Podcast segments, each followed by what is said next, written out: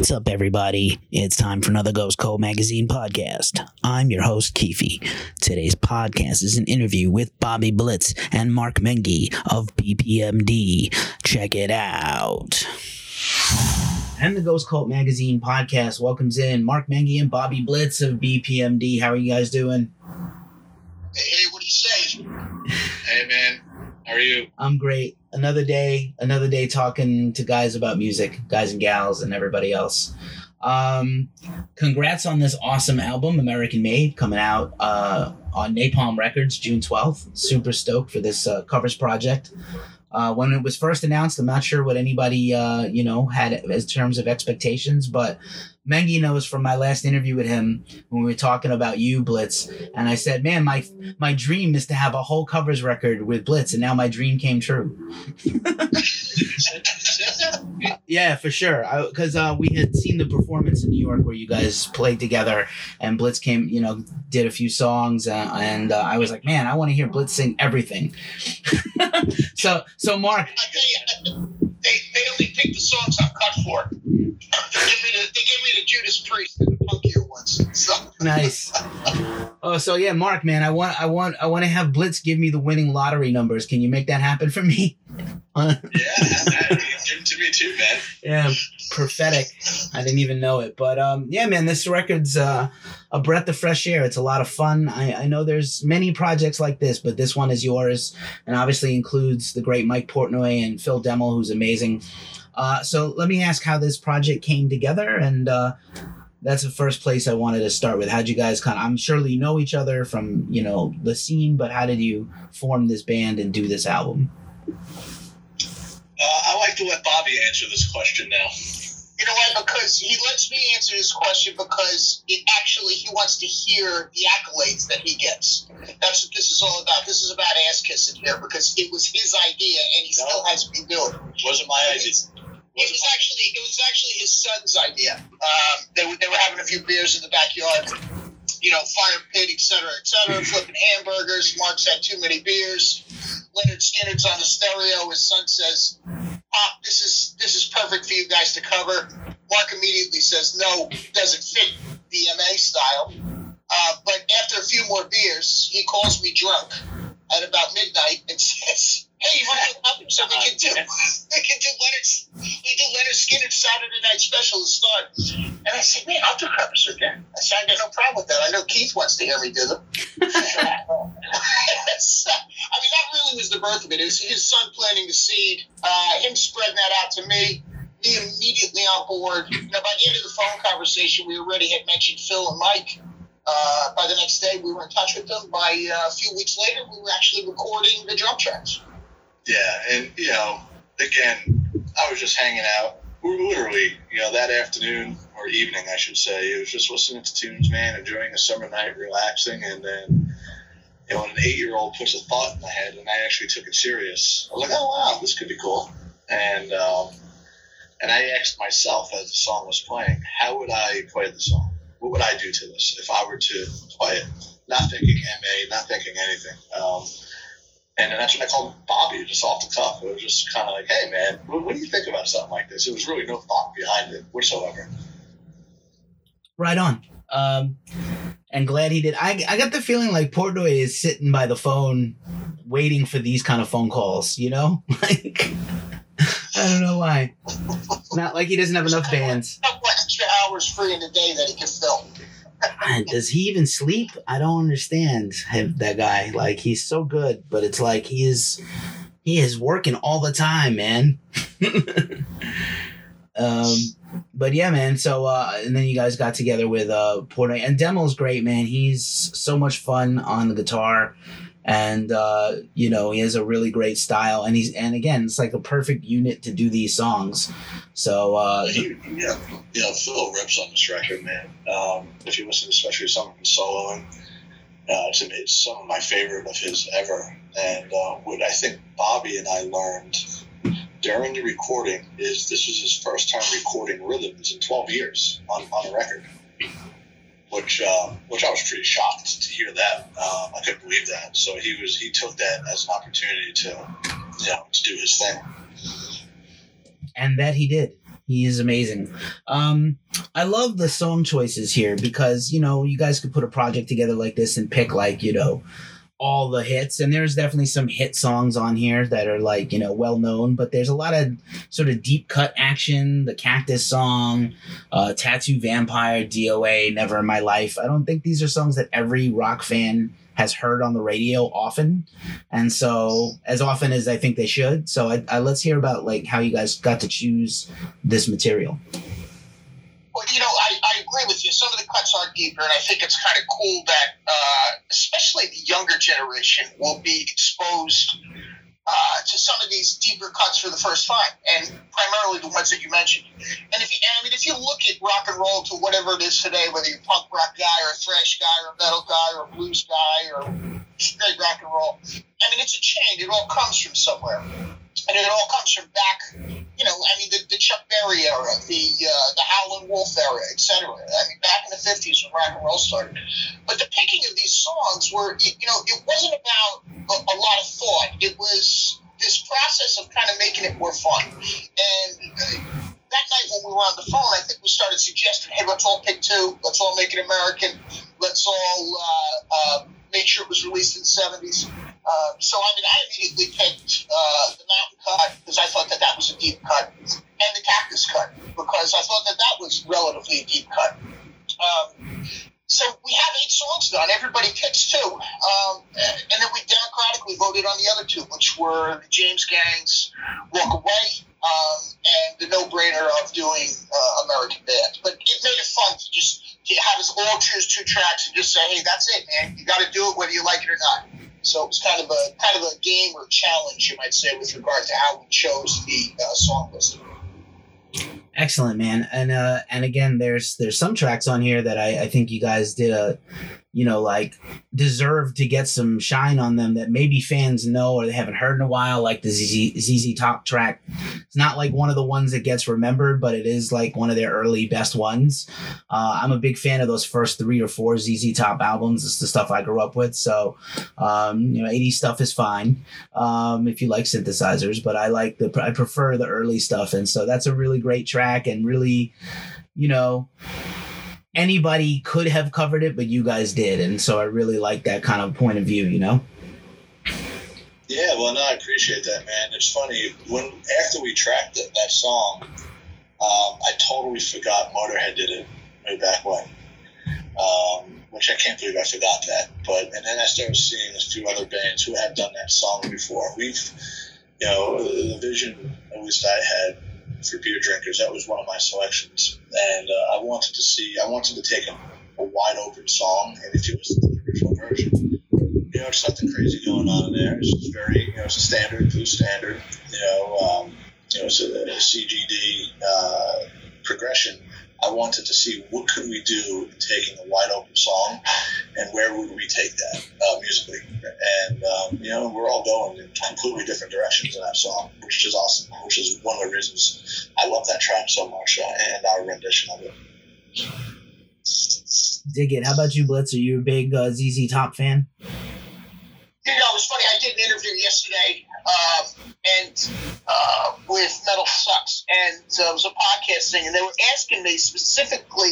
They went through the song list, and did I ever see Ted Nugent? Did I ever see, you know, ZZ Top? And I did. I saw ZZ Top when I was probably, God, I was probably 15 or something. Um, and they they opened for uh, a band called Slade opened for them. Uh, uh, Slade from England. But I was down at Asbury Park, New Jersey, and I saw them, and I saw them perform this live, uh, you know, way back when. So, you know, for me, it was it was kind of cool because when you go to your your first quote unquote concerts, they become huge, memorable events for you. So, sure, I was a big ZZ Top fan from that moment on. I mean, I just went to go see the concert.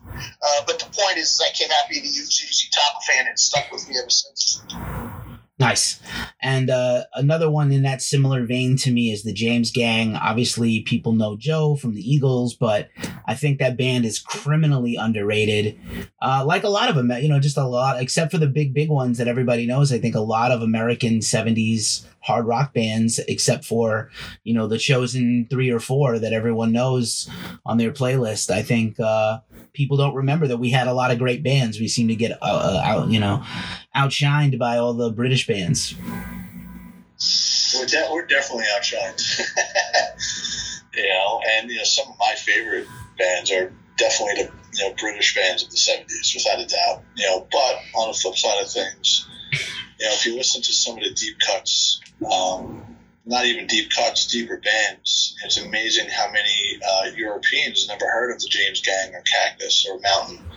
Um, which is starting to come to light now, and it's one of the things we've been hearing and doing a lot of the European press on. The journalists never even hearing of these bands before, which is awesome. So maybe it'll open up their minds to some of this great American music. Yeah, I, you know, I kind of, I kind of agree uh, that the, you know, that that British kind of invasion during the '70s was was quite unique, and I think that, you know, to some degree, uh, the music, or at least the bands that were involved in that '70s uh, British thing, they were all intertwined. I mean, that was one thing that was going on there. The, the thing that I think is unique about the American bands or this American scene is what they, they were not intertwined. This was happening spontaneously in different parts of the country, not, for instance, in London and Birmingham.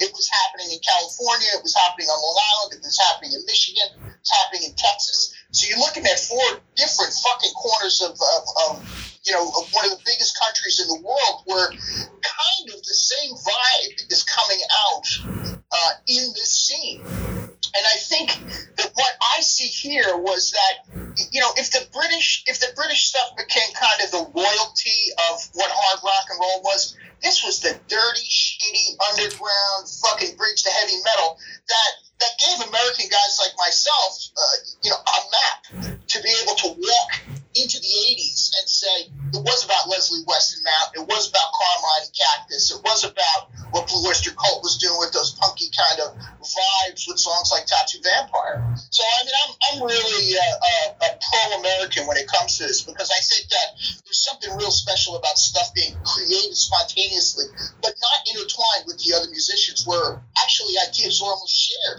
over over in the UK when uh, when these when these bands were happening.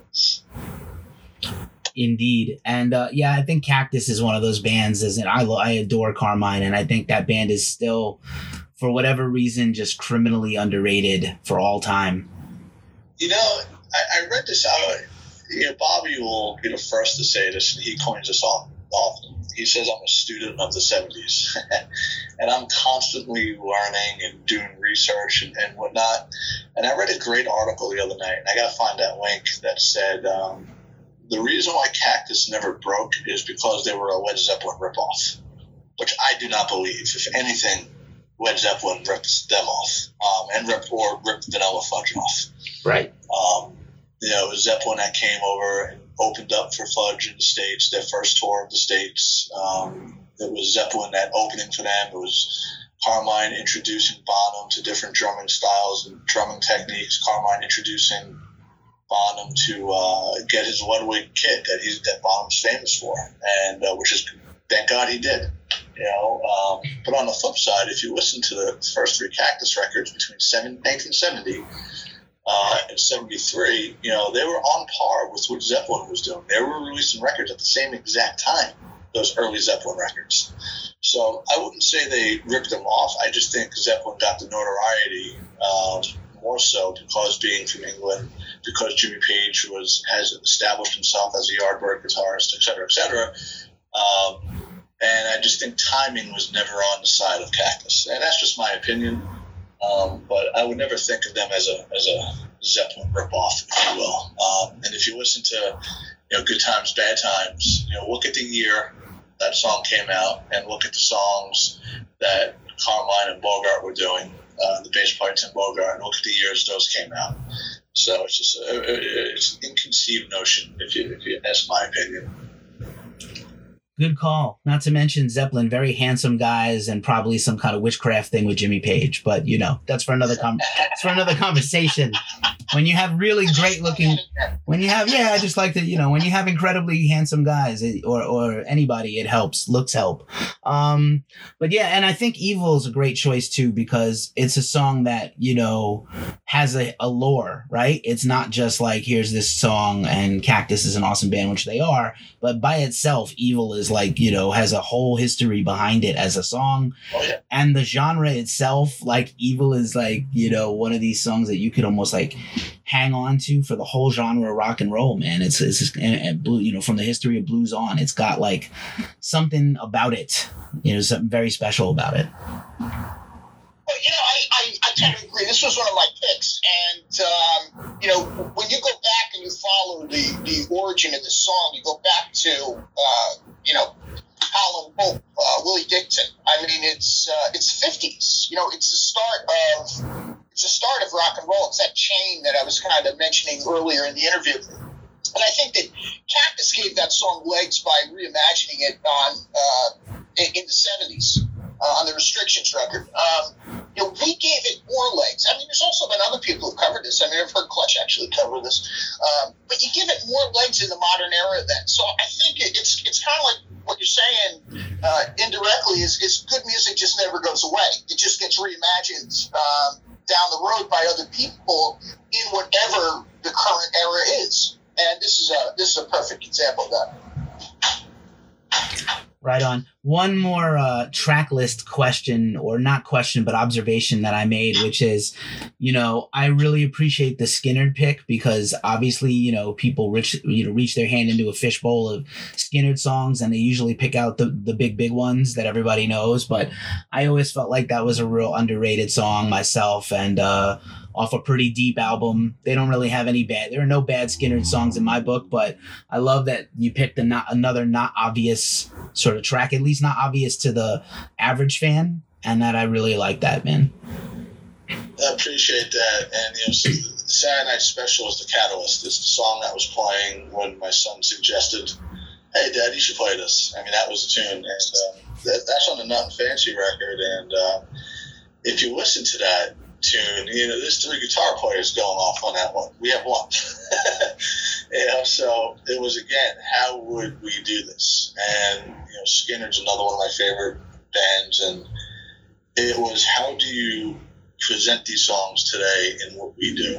Um, and I changed my approach of playing for the majority of this music and recording these songs.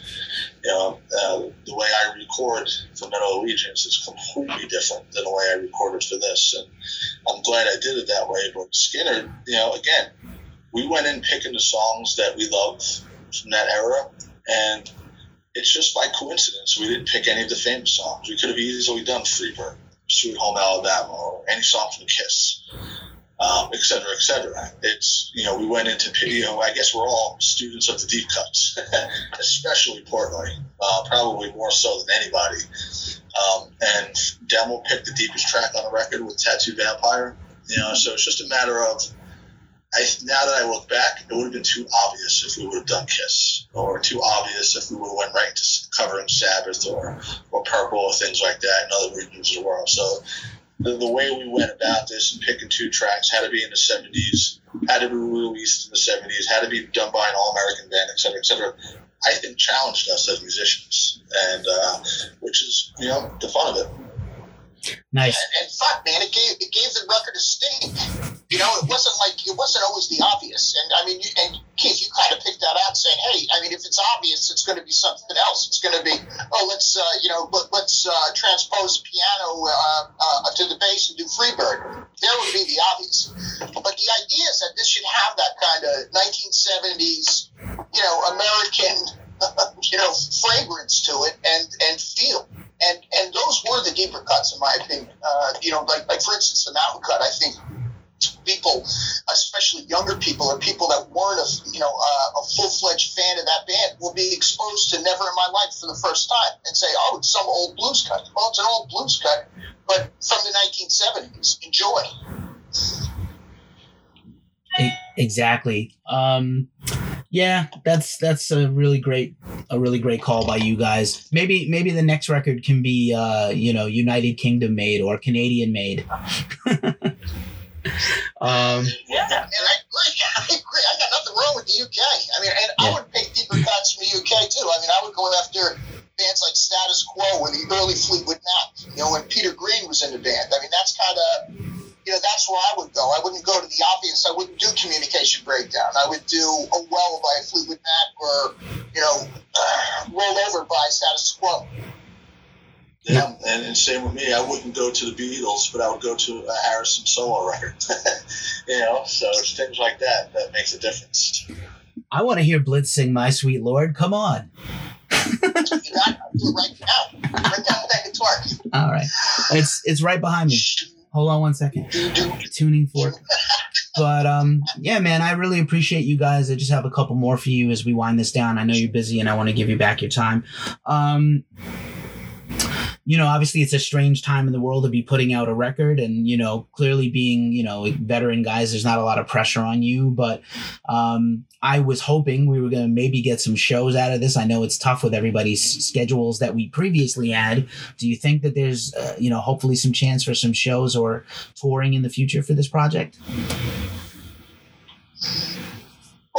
Put this deal together, uh, we went after a few labels, and Napalm was really uh, excited about it. And, uh, you know, they kind of saw it what we saw it. And one of their, you know, first points was, hey, we think that this should, you should do some shows. And, you know, Mark and I were negotiating with them. We were like, fuck yeah, we should do some shows. I mean, it was fun to put this together. Could you imagine how fun the shows would be? Now, a possibility to do a long tour, I, I don't think so because everybody else has vested interests other places. You know, myself, for instance, Overkill or Violence or Sons of Apollo or Metal Allegiance. Um, but I do think that it for sure fits summertime festivals, whether that be the U.S. or whether that be Europe, um, because it's the whole idea of this record was fun. And, and for me to just transport myself back to my youth, I was having the greatest time of my life. I was reliving it. So to do that on a stage, man, that's what I want to do. And we gave Napalm the right uh, to actually book the band, and we go back and forth with them constantly about trying to fit us into festivals for, you know, the, uh, not necessarily the upcoming summer season, but the uh, the following 2021. Right on. I'm sure while we've been on this call, Portnoy has joined and recorded two more albums with other bands. I'm just gonna keep going to the well with that that joke till it's till it's dead. Um, and then I love I love I'll Portnoy. support you. Yeah, I love Portnoy, but it's probably true also. Um, and then just for last thing, I know the record's coming out uh, like in a week, but uh, do you, are you guys planning anything? Um, maybe like a live stream or a quarantine style performance that you see is very popular right now? Uh, no, we- we're not. Uh, bluntly, you know, not really my thing per se. Um, you know, we, we spoke about it for a minute. Um, I know Portnoy is doing his self quarantine one man show jams. Phil has been doing a ton of them. Um, yeah, but for me though, I, I need a live audience. I need people. Um, you know, it's just I feel awkward setting up a little camera in my my uh, music room here and, and, playing to the computer, and it's fun. Don't get me wrong, but it's just it's just not my thing. Gotcha. Yeah, I think the technology is not quite there yet either. So that's another problem that not everybody has the equal experience depending on what you're doing and where you're watching from. But uh, this record rules. I, I, I think too much. You know, when you're when you're in an audience on the Right. stage, you don't think. At least I don't think. Right. I would be driving myself crazy. Man, am I screwing up? Do I got to do this over? Do I have to hit pause? Do I have to read the? you know, I think I, I'm my own worst enemy um, when it comes to it, and, and that's my reason for not doing it. It's just because I would think way too much, and it would be tight. It wouldn't be loose. Um, uh, you know, again, some people love doing it. You know, it's just for me. It's just I get, you know, again in my own head. Yeah, no worries. No worries. Uh, appreciate you guys. Love this record. Uh, you know, congrats on the record. Congrats to Napalm uh, for having this record land there because they've been doing a great job with you guys.